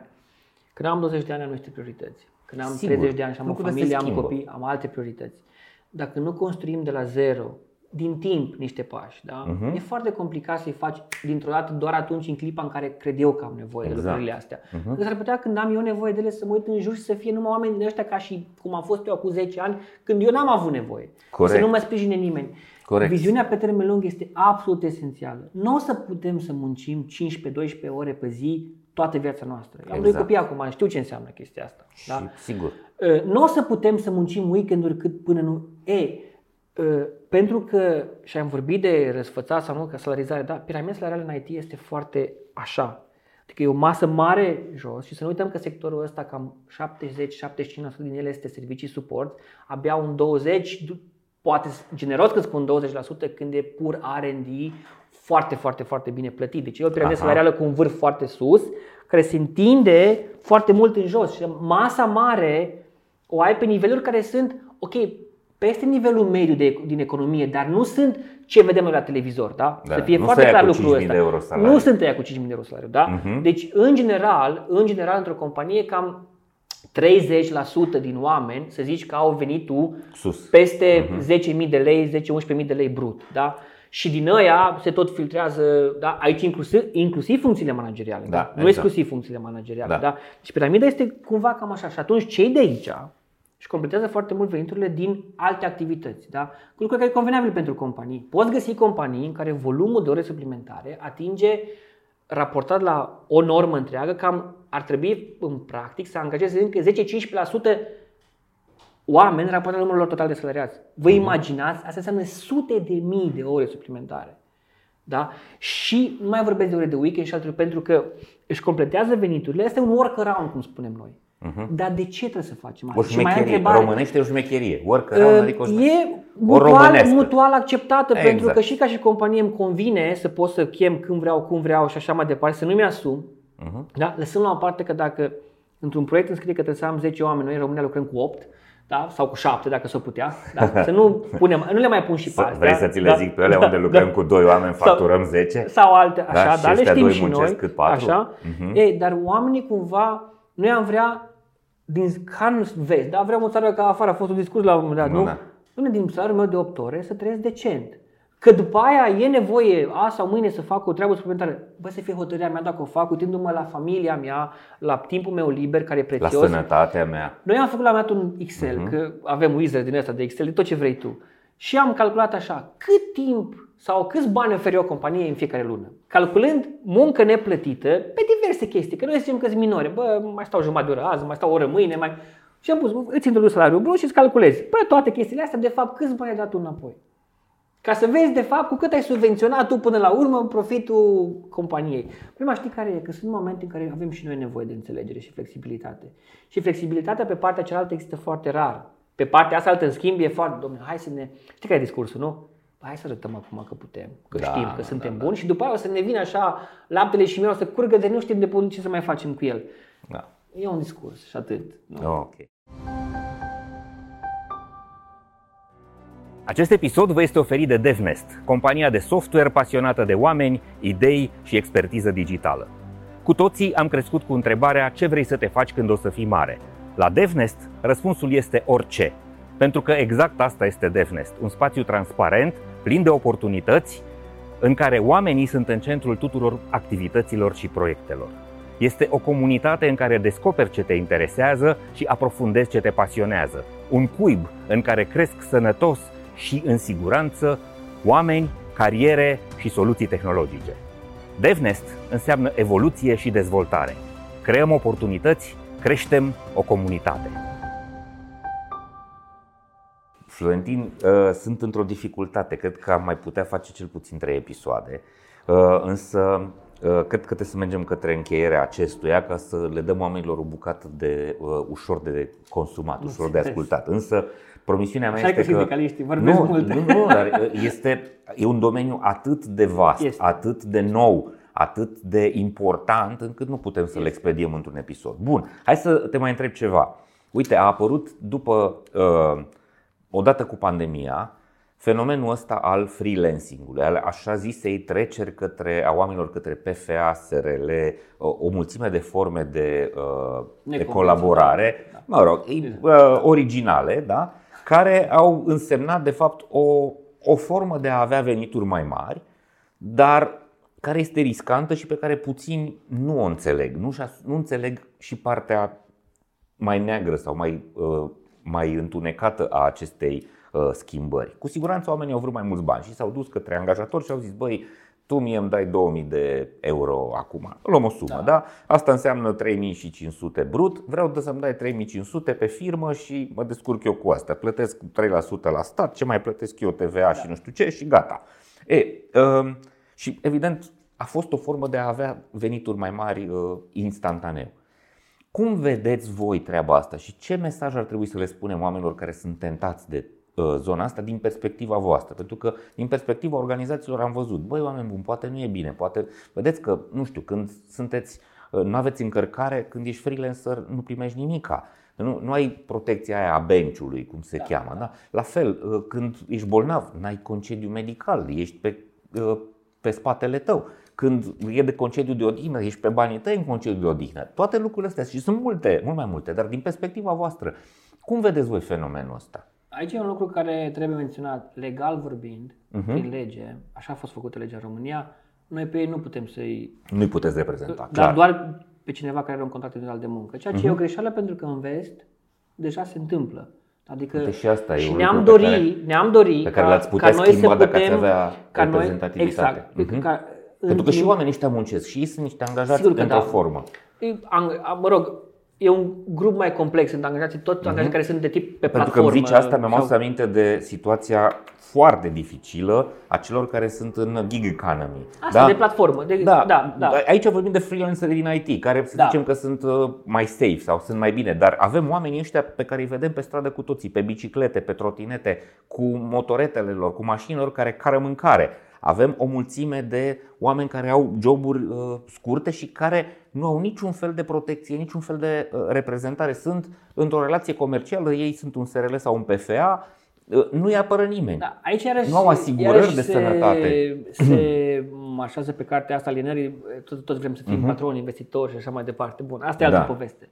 Uh, Primul de mers, ăsta este. Încercăm și noi în România să reușim să aducem și încercăm pe diverse alte canale o legislație care să permită sub o formă sau alta ca cineva, nu neapărat noi, dar oricine, dar fi bine să existe cineva, un fel de structură care să-i poată reprezenta și care Și pe acești să-și freelance. apere cumva exact. și Deci asta din capul locului. Noi nu avem în România chestia asta și e o, Mhm. o greșeală. Da? Studiem modelele din vest, dar nu le avem momentan noi. Mai apoi discursul nostru e oarecum similar cu al tău, da? Mhm. Atenție la aia, aia, aia, aia, aia, aia, da? Încercăm să ajutăm mai degrabă ca și nivel de consultanță. Încercați să vă negociați în contractele cu firma. Atenție, eu o sunt lună- freelancer, eu știu ce înseamnă, Da, eu de-aia sunt spun. antreprenor, colegii mei sunt Da, freelancer, de-aia- dar treaba asta e mai complicată decât pare. Noi încercăm să le, încercăm să-i, adică încercăm să le, uh, îți dai seama orice IT din România primește în oferte de job de genul ăsta, oarecum pe stilul ăsta, mai ales din sănătate și așa mai departe, da? mai ales ca de la firme care practic închiriază resurse, uh, resurse umane uh, uh, mai departe către diversi angajatori. Da? Tot ceea ce putem să facem este să încer- încercăm să deschidem ochii, decizia până la urmă totală le rămâne. Da? Dar după cum se va schimba legislația pe fiscalitate, s-ar putea să vedem înapoi acum. Da, în- unii dintre ei, unii dintre da. ei, vin- depinde cât uh, câștigă, să vină înapoi spre angajați. Ceea ce vreau să spun este că totuși corp- multinaționalele nu neapărat practică voit un astfel de sistem în încercarea de a împinge către așa ceva, indiferent din ce motive. Nu, nu, nu, nu. Nu se întâmplă Și asta. nu Și aici e un numai lucru bun. multinaționale, Și organizațiile, Asta e un lucru și bun. organizațiile Dar preferă oamenii să i au aibă ca crezut, angajat. a fost o perioadă de legislație mai așa, când era poate mai avantajos, uh, dar Și mesajul nu nostru numai, e nu similar numai cu legislație, și al tău. contextul pieței a arătat Da. așa. Dar acum, odată cu recesiunea, odată cu problemele astea de Așteptăm instabilitate, înapoi rândul da, da, nostru, da, să zic oamenii, așa, da. oamenii caută un adăpost ceva mai safe, Da. ceva mai sigur. Cam asta e și mesajul Mhm. nostru. Noi am încercat să ne poziționăm în ecosistemul cel puțin aici local. Lucrăm cu hub-urile de IT, cu startup-uri. Am încercat de foarte multe ori un, un demers care am încercat să-l facem a fost următorul. Uh, Brâncuș știi cum zicea, nu? Că nimic nu crește la umbra marilor arbori. Timișoara e, o, com- e o, un oraș în care sunt trei mari arbori, da? Nokia, Atos și Continental, da? care angajează cam tot ce se poate angaja. Uh-huh. Vine Doru și vrea să facă un startup în IT, va fi foarte greu să găsească resurse umane pentru că Știm sunt, asta. pentru Mhm. că sunt imediat acaparați. Imediat au mecanisme mult, mult mai directe, clare în care De se a- de a Și lua am resurse încercat umane. să să conectăm mediul de startup prin hub de IT, prin prietenii noștri de la Startup Hub, de la multe, Băi, să vină oameni din corporație care lucrează acolo, să vină să vadă, uite, X are un proiect foarte interesant, vrea să facă chestia aia, vrea să fie implicat sau nu. Mai degrabă se aplică la cei care sunt un pic mai tineri, pentru că cei care deja au familie, responsabilități, rate, chestii, nu știu ce, stabilitatea și m, Sunt, salarială bine, sunt bine încuiați în sistem. Exact, da. da. Și, și să știi că și asta e o problemă când vine vorba de sindicalizare. O, da. Și da, facem un episod pe sindicalizare, dacă Exact, vrei, sunt exact. metode de sindicalizare, mm-hmm. oricât. Uh, și am încercat cumva să conectăm. Lucrăm cu ei în diverse moduri, da? Însă, repet, confortul dat de corporație este, um, cum să spun, uh, foarte apreciat. Și vreau să închei povestea asta, uh, că partea asta cu startup-urile, spunând un lucru. Asta e diferența majoră între Cluj și Timișoara. Clujul s-a dezvoltat mai târziu și mai fărămițat în sensul de mai mulți mai multe companii. Am avut norocul că Și- l-am avut pe funar. Și, știi? cre- De-aia. și crește, bă, să știi că într-un fel sau altul, noi spunem o dată, Timișoara plătește prețul Asta- cumva propriului succes. Asta seamănă cu aia cu uh, internetul din România și îl avem pe cel mai bun din cauza că suntem ultimii care l-am pus. știi? Exact. Dar cam așa e. De aia sunt salariile cam, noi am, uh, facem studii de piață destul de des, încercăm să înțelegem cum se mișcă lucrurile, cam Mhm. Și tu spui 20-25% că- mai mari în Cluj decât în Timișoara, pentru că Este- ne, e o- dă e o mai nume mare de companie competiție. care are 4.000 de IT angajați în Cluj. Nu există. În Timișoara există. Sau Da. 2000 și ceva la Atos, 2000 nu și ceva la există. Nokia. Cel mai mare în Cluj- în Timișoara Cluj are se- maxim se- 1200. Se spune că sunt în, între 11-12 mii de IT. Da? Dacă stai să te uiți, 70% din ei sunt în astea trei companii. Eu, e și un lucru bun, e și un lucru mai puțin bun în povestea asta. Exact. Și de asta, după cum vezi, nu suntem neapărat o organizație mega tradițională. Mhm. Încercăm cumva, am înțeles și nevoia asta și am încercat cumva să să ajutăm prin faptul că măcar să-i punem în legătură unii cu alții, dacă nu mai mult de atâta. Că Mhm. prea multe, să zic așa, nu putem să facem. Și într-adevăr lucrăm ca sindicat cu startup-uri, ceea ce poate că pare da, ciudat, bizar, ciudat, dar... ciudat, da. E, e, e foarte bine ce spui. Și eu am vorbit cu foarte mulți oameni aici în Timișoara și mulți mi-au spus, sunt niște cătușe din aur. Astea colivie cu care de sunt, aur este Da, e o colivie da. de aur în care sunt fixați oamenii. E foarte bine într-un fel că îți dă stabilitate chiar de pe băncile facultății, ai un traseu, dar pe de altă parte riscurile pe care ți le asumi sunt uriașe. Dacă una dintre aceste companii are probleme global, nu știu, dacă industria în care se află începe să sufere, aia va, lovi, aia va lovi întreaga comunitate, întreg oraș, pentru că ești expus cu un număr foarte mare de oameni într-o zonă din care le va fi foarte greu să se ducă spre alte direcții. Nu vor avea la ce companii să se ducă pentru că uh, companiile alea alternative, cum sunt în Cluj, nu se pot dezvolta aici din cauza că ăștia, giganții sunt prea puternici. Noi am făcut în 2018 un program de formare uh-huh. și uitasem de el și am făcut mai multe chestii, am făcut lucruri care ne interesează pe noi, am făcut parte de uh, leadership, uh, parte de uh, cum spune, management de inovare mai multe, da, care le-am oferit uh, cu o finanțare europeană, uh-huh. le-am mhm. oferit membrilor noștri și nu numai. Da? Am, am avut în jur de 600-700 de oameni care au participat la, la cursurile astea, dar am avut și antreprenoriat, printre altele. Uh-huh. Și am fost surprins să vedem câte idei frumoase sunt și așa mai departe. Și la final întrebam, bă, hai, le puneți în practică sau bă, dar știi că aici ai, vin la 8, la 9, plec, e ok, salariul e foarte bun. Exact. Te bagă într-o zonă de confort din care Uh, România, întrebarea este alta. România își poate extrage plus valoare când favorizăm oarecum numai giganți? Putem să creștem organic, să zic, uh, pe, pe, pe orizontală, dacă suntem numai în jurul ăsta. Sunt niște întrebări care trebuie să ne le punem. Ce favorizăm să se întâmple? Exact. Ce oarecum? strategie națională avem? Da. Uh-huh. Dar astea sunt lucruri probabil care na, trebuie oh, duse... Ar merge o mie de episoade da. despre asta. Uite, mai e un fenomen despre care vreau să-mi dai o părere. Uh, Există foarte, foarte des și mă întâlnesc cu foarte mulți manageri acum care îmi povestesc despre situația asta. Sunt oameni care s-au dus în freelancing, lucrează cu organizațiile din România sau din străinătate sub forma asta de colaborare prin firmă și și au simultan două, trei, chiar patru joburi full-time. Și evident că nu livrează.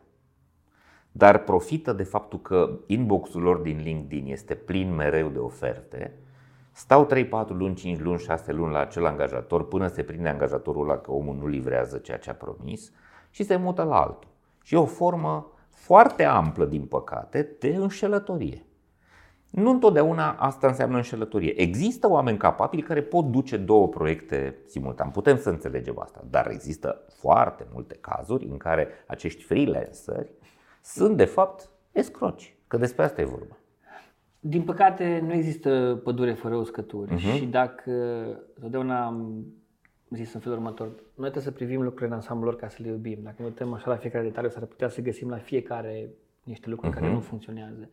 Ca organizație am încurajat întotdeauna integritatea. Le-am spus la oameni și sunt, îți pot să-ți dau exemple nenumărate de astfel de practici, mă rog, sau practici din zona asta, chiar și în interiorul companiilor.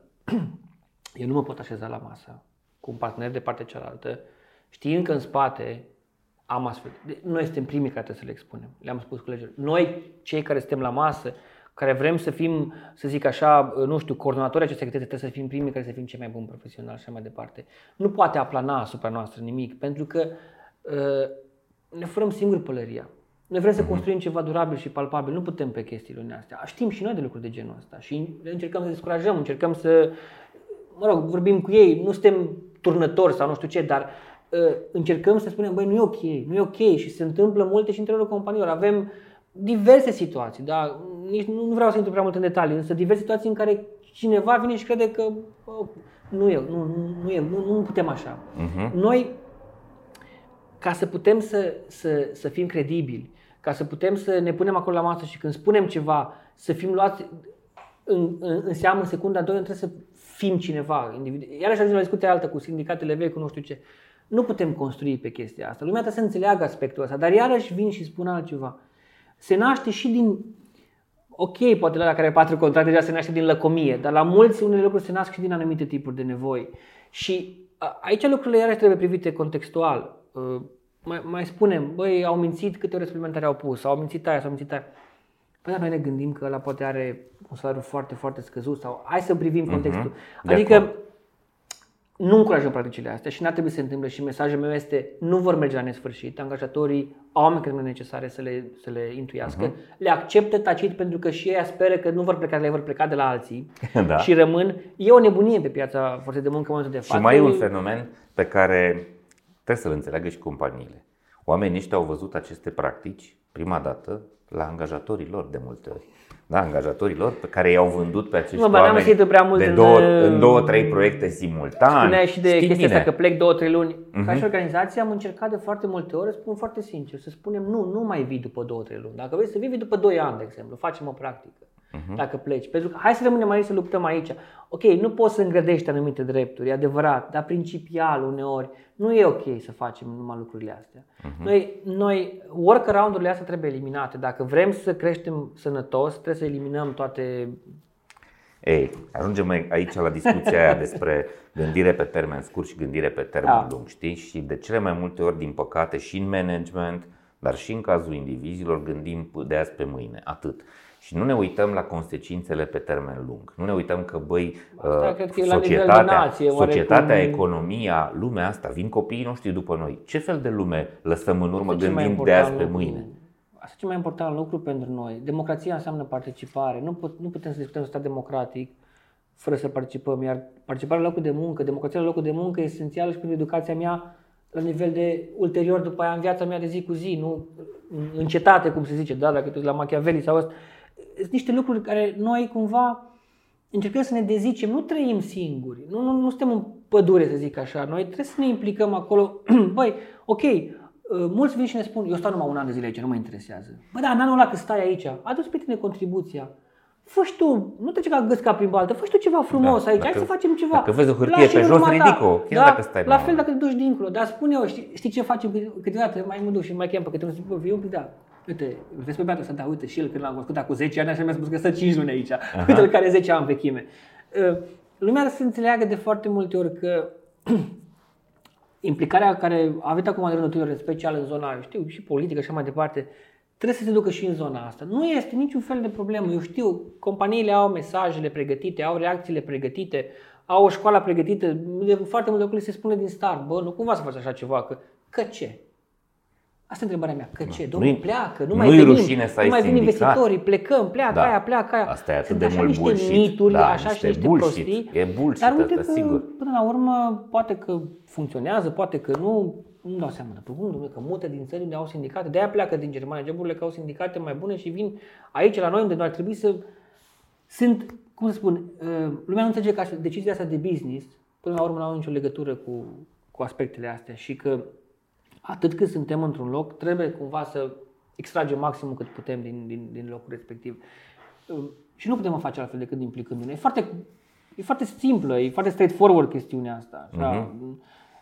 Jur că o să mai facem cel puțin un episod. Florentin, Face. te-am rugat să ne aduci o carte sau să propui o carte oamenilor și da. am văzut-o și sunt extrem de încântat că ai adus cartea asta, nu mă așteptam. De ce? Uh, adică nu mă așteptam să o am în episoadele mele, dar de la tine mă așteptam. Cumva trebuia să vină, okay. nu? Da, am adus Naomi Klein, Doctrina Șocului, cartea care am descoperit-o în perioada în care făceam master în Franța, cam în perioada în care a și fost scrisă și care m-a învățat să m-a ajutat să înțeleg mai bine dinamica lumii actuale în care trăim, uh, raporturile de forțe și uh, modul în care au fost implementate sistemele economice de acum și m-a ajutat mult și ulterior când mă poziționez și în negocieri și uh, Așa să înțeleg logica capitalistă de astăzi și o recomand tuturor, o carte foarte frumoasă și foarte ușor de citit. Și care te face să te revolți, da, ca orice și care carte al lui Naomi Klein. Îți, exact, asta da. de fapt ce mai important. Te enervează un pic, te scoate un pic din sări. Sper să-i facă pe toți cititorii să-și dorească, băi, trebuie să fac, să plece cu gândul ăsta, trebuie să fac ceva, să, să echilibrez uh-huh. puțin lucrurile. Dar mea, e cartea mea, ți-am spus exact cum am... Uh-huh. Zine, zine ceva despre ea, da? Despre capitalismul ăsta urât pe care îl arată Naomi și despre varianta de capitalism uman pe care încercăm să o... Încerc și tu, încerc și eu să o promovăm. Sigur, adică să nu crede lumea că suntem comuniști, socialiști, a, nu, marxiști. Nu. De câte ori aud treaba asta? Nu. Există o formă modernă a capitalismului. Există deja foarte multă teorie. Există capitalism uman. Există modele mai ales în țările nordice, Noua Zeelandă. Sunt foarte multe țări în care uh, lucrurile funcționează logic și poți să ai și grijă de oameni și grijă de business, fără să existe un conflict în, în direcția asta. Sincer, nu știu dacă mi-a putea adăuga ceva în plus Da, la da, asta. da, da, da. nu știu dacă No, mi-a putea adăuga aici- ceva în plus la aici- asta. da. Pe mine a fost uh, istorie de țară care m-a impresionat foarte mult și chiar se vede prima, da, Mhm. cu Chile și am urmărit povestea și, și acum ce s-a întâmplat recent, probabil că ai văzut legat de faptul că nu s-a votat noua Constituție. Lucru care m-a um, care mi-a deschis ochii, să spun așa, în cartea asta și faptul că trebuie să fim foarte atenți de unde extragem informațiile, pe de o parte, și cum ne raportăm la ce se întâmplă și în media și așa mai departe, dar în același timp să înțelegem că există loc pentru. Se, se poate să trăim într-un echilibru. Da? Dacă mă uit la modelul social european, da? dacă mă uit la partea de după război, da? putem să avem inovație, capitalism, pentru că știi care e problema. Dacă mai e o carte uh, a lui Paul Krugman, da? uh, uh, capitalismul uh, un liberal de stânga, da? uh, în, care, în care spune foarte clar, uh, pentru că am privim i- dezvoltarea inovației tehnologice în același timp cu implementarea uh, um, neoliberalismului de după anii 80, cumva avem tendința să credem că în Că fapt ele sunt corelate. că ele sunt, Dar n-au nu nicio sunt, n-au nicio corelație. legătură unele Exact. cu altele, da? dar pentru faptul că trăim mai bine prin inovație tehnologică și nu neapărat prin, dezvol- prin uh, socioeconomic, pentru că dacă privim socioeconomic, productiv- salariile nu mai țin pasul cu productivitatea din cauza ceea ce se întâmplă și ceea ce descrie și, și Exact. Naomi Klein aici, înțelegem lucrurile puțin mai bine. Din păcate, mediatic și peste tot, da, asta, asta se promovează. Am o mașină spălat mai bună, am un telefon mai bun, am nu știu ce mai Asta bun. pentru că puterea Și în prin- societate este dezechilibrată. complet dezechilibrat. Companiile, corporațiile au resurse și sunt organizate, știu să-și facă, uh, să-și urmărească interesele, pe când comunitatea, oamenii, comunitățile profesionale uh, nu sunt organizate, nu sunt structurate, nu există acest Sunt- echilibru al, al Sunt forțelor. lucruri aici uneori șocante în cartea asta, da? Mhm. Modul de implementare în Argentina, bă, oameni Sălbatici. uciși de Sălbăticie. companii și așa Exact. mai Deci sunt lucruri, da, Indonezia și așa mai departe, cazul Rusiei și sunt lucruri, sunt lucruri foarte complicate care s-au întâmplat, da? dar ce am avut ocazia să-l întâlnesc pe, pe Jeremy Sachs în, uh, în periplurile mele de așa ca Mhm. De și învățare ca uh, Nu sindicalist. neapărat, exact așa, da, și alte personalități și să-l ascult, deși numele lui aici e pro- pronunțat de foarte multe ori ca îmbrăzitorul inflației și me- metodele astea drastice de a da, de uh, tăieri și uh, reducere de standard social și așa mai departe și favorizare, practic e o favorizare a, a ofertei în, în, în, în detrimentul favorizarea a cererii. Uh, și se văd că un om care în cartea asta a fost, cum a, eveniment excepțional, da, uh, a fost unul dintre cei care au împins toate nebunile astea să vină după a, hă, hă, ani și să spună am greșit, îmi pare rău, am greșit ce am făcut, mi se pare un lucru foarte, foarte uh, mind-blowing pentru mine, oarecum. Uh, În același timp am avut ocazia să îi ascult pe oameni, de exemplu, ca Lula da Silva, da, președintele fostul, sau mă rog, viitorul să, să uh, sperăm că Brazil- viitorul al Braziliei, și da? să înțeleg cumva să înțelegem că se poate într-un echilibru. Nu vreau să politizăm discuția, Mhm. pentru că nu sunt și niciodată nu sunt, nu sunt apolitic, sunt apartinic, da? adică nu spun că nu Mhm. fac politică, dar nu o să fiu, nu sunt parte din niciun uh, partid, adică am opinii politice. Uh, Însă cred în echitate, cred în uh, că putem construi societăți mai corect balansate, uh, uh, societăți în care să, chiar dacă am un statut social mai bun, să pot să-mi prim copiii în liniște pe stradă, să nu fie frică că îi ia cineva. Exact. Și mai cred în niște lucruri, da? educație universală, sănătate universală, care contributive. Da? E un mesaj foarte greșit uh, și aitiștii l-au foarte mult. Domnule, eu nu mă duc la doctor, nu trebuie să contribui, să nu. Diferențe dintre sistemele astea de sănătate și tu știi, uh, Doru, uh-huh. e, când mă duc la medic în sistemul public nu mă întreabă câți bani am în buzunar, ce statut am și așa mai departe. Că e bun, rău, discutăm altceva uh-huh. despre asta, dar mă tratează. Când mă duc în zona privată s-ar putea ca lucrurile să stea diferite. Ce asigurare am, acoperă aia, nu acoperă aia, nu mai contează ce, bo- ce nevoie am eu, ci ce fel de bani am putut să dau până în, în punctul uh-huh. respectiv. Uh, nu putem construi o societate corectă fără niște lucruri de genul ăsta și trebuie să contribuim Fără cu toții. responsabilitate față de toți componenții Nu avem ce să societății. facem. Da. Ok, că modul ăsta, se, banii ăștia pot fi cheltuiți într-un anume fel sau așa, nu, uh-huh. nu intru eu în chestii. Principial vorbind, Mhm. Foarte niște clar. lucruri Asta pe nu care... înțelegem. În principiu trebuie să înțelegem asta, că uh, polarizarea socială nu a, va avea niciodată efecte bune. Degeaba suntem unii care trăim foarte bine și foarte mulți care trăiesc foarte prost, nu o să avem liniște. Aparentul confort material pe Nu care o îl să ai avem. Putem să mergem în dispare Africa de atâta Sud, vreme. putem să Exact. mergem în țări unde Dispare. polarizarea Oamenii e și ăștia mai extrem mare. de săraci o să vină să-ți dea în cap, o să vină să, o să ai nevoie de foarte multe costuri, să ai poliție, să ai sisteme represive, să stai cu mii de alarme în casă. Și până Nu o la să ai o urmă viață și pentru mine ca individ armonioasă. care vreau să investesc Mhm. uh, și care vreau să dezvolt, da? Uh, E mult mai bine să am oameni sănătoși, oameni educați, oameni Exact. care să... Până la urmă despre asta discutăm. Sigur că ce se întâmplă acum și la noi și mod din nou, nu vreau să, poate am opinii prea radicale și nu, având în vedere că reprezint o organizație diversă, cu oameni cu opinii și economice și de toate felurile foarte diverse și ne mândrim cu chestia asta, evit să... să Mhm. Am adus cartea asta pentru că mi-e dragă, m-am tot gândit dacă să o duc sau nu, pentru că deschide niște mm, discuții care la noi Ok. poate sunt așa, Bun. dar uh, asta Ok. e... O persoană care te inspiră. Ai zis Bine. de sax, dar nu cred că Nu, nu, nu. A- Aici discutăm despre cine suntem ca oameni și nu vreau să pare un clișeu sau ceva, dar totdeauna am gândit la tatăl meu pentru că mi-a dat niște principii foarte sănătoase. Spuneam când m-ai rugat să mă prezint, de mic cred că am, am, am crezut în echitate și în, în, în obiectivitate asta. Cred că e loc pentru toată lumea pe lumea asta și nu trebuie să ne călcăm pe bătături și putem să trăim foarte bine cu toții. Iar uh, uh, el prin tot ce a făcut de-a lungul timpului și încă cât a fost inclusiv angajator și așa mai departe, am văzut respectul ăsta față de semeni și cred că de aici pleacă toate. Cooperarea nu se poate naște fără să ne respectăm unii pe alții și fără să înțelegem că fiecare avem, suntem într-un anume fel, avem anumite nevoi uh, și putem cumva să ne acceptăm reciproc, că până la urmă despre asta e vorba. Nu, să nu judecăm prea mult sau nu știu.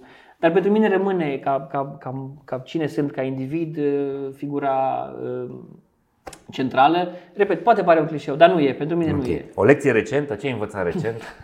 Am învățat uh, să fac un prim podcast, că n-am mai făcut niciodată și mulțumesc durut, pentru n-a invitație. durut. Mhm. N-a, n-a, n-a, n-a durut.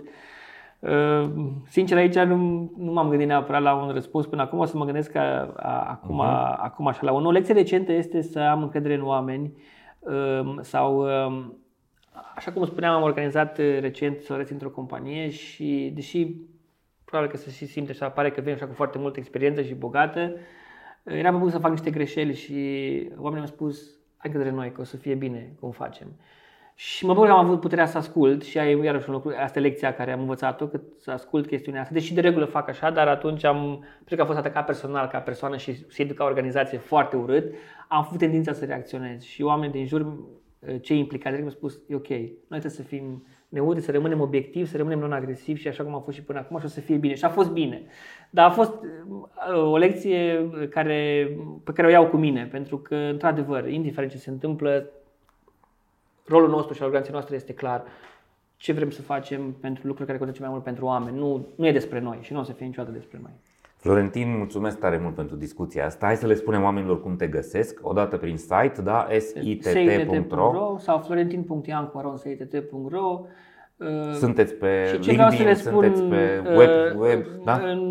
nu neapărat, nu foarte Mhm. prezenți. Ce vreau să spun este că încercăm să facem un soi de caravană, așa, prin țară, prin centrele de IT și probabil că o să vedem pe ce canale vom trimite niște invitații. Vor fi niște discuții ad hoc, libere, în care să ne spunem fiecare lucrăm undeva, cu bune, cu rele, e voie, nu e voie, e nevoie, nu e nevoie. Încercăm să venim noi cumva către toată lumea. E un lucru pe care l-am dorit de foarte mult timp, dar îl vom face și în Cluj, și în Sibiu, și în Brașov, și în Iași. Vom vedea cum, unde, dar niște discuții legere, exact ca și discuția asta de Da, acum. pot să un schimb de contezi- idei și Pot să contez pe sprijinul meu și al echipei Mulțumim, noastre de chiar la o să- Hacking Work. chiar o să Cel venim puțin pe pentru voi. Cluj o să ne străduim să vă ajutăm și cu găzduirea uh, prin prietenii pe care îi avem acolo. Mulțumim. Cred că e un lucru foarte important și trebuie să înțelegem că a ne organiza în direcția asta nu aduce decât beneficii pentru absolut toată lumea. O societate în care avem Inclusiv pentru dialog companii, și să fie echilibru. foarte clar lucrul ăsta. Să aibă o singură voce cu care discută, centralizată, Mhm. uneori și așa cum ai spus, pregătită, înțelege și lucrurile negative mult mai bine, uh, transmite mesajul mai departe, uh, neutră. Uh, E foarte bine. Am, av- am avut și oameni de HR care au spus, băi, mi-ar plăcea să fiu un sindicat și la noi în companie. Că mă mai Mhm. duc, mă mai mai invită din când în când la câte o conferință din asta de HR. Și că asta Și chiar oamenii de închei- HR sunt de două feluri. Așa. Sunt oamenii de H Ah, și oamenii de R. Am înțeles. Aia de R nu-mi plac deloc. Da? Că- Oamenii care, aia care îi consideră pe oameni pătrățele într-un Excel, pe aia recunosc, îi urăsc E- profund pentru că nu-și înțeleg meseria. Oamenii de H care gândesc uman, lucrăm cu oameni, hai să vorbim cu Noi oamenii. am avut o revoltă la mai de mult Mhm. pentru că s-a trimis un e-mail într-una dintre companiile în care erau prezenți și în loc de oameni s-a folosit cuvântul FTEs, Full-Time Employees. Da. Și am zis, Unități, este imposibil capete. să putem să, să, să, să comunicăm în felul ăsta. Dar vreau să spun o ultimă un pic anecdotic. Am fost mai de mult, nu prea ieșim în public, poate bine, poate rău, dar nu, așa nu e despre cultul personalității nimănui. Ehm, Dar am fost la o conferință de HR, știi, tot mă gândeam că trebuie un icebreaker, știi, și zic, chiar când am să încep să vorbesc, zic, de obicei vedem un hașerist înconjurat de sindicaliști, nu un sindicalist înconjurat de hașeriști. Și Aha. zic, sper să nu vă răzbunați acum pe mine și să vă comportați ca niște sindicaliști, dar uh, oricât, uh, sunt foarte multe locuri în care cooperăm foarte bine, sunt locuri în care, din păcate, există un soi de, pot apărea blocaje. Uh, Asta e. Dar e bine de spus și faptul că sunt, uh, sunt totuși companii în care cooperăm chiar foarte, foarte bine. Și pentru beneficiul tuturor, ceea ce mie mi se pare fantastic. Florentin, îți mulțumesc tare Drag. mult pentru discuția asta. Oameni buni, am descoperit sindicate care sunt normale la cap și cinstite și cu care e bine și frumos să stai la masă. Asta e o bucurie pentru mine. Din păcate, pentru mediul sindical din România uh, e un semnal că ar- are mult de lucru ca să se actualizeze. Uh, Sper să se întâmple treaba asta și în alte sectoare. Mă bucur foarte tare că am putut să avem discuția Mulțumesc. asta și că am putut să vă aducem uh, informația și modelul ăsta despre care cred că este absolut necesar să vorbim mai mult.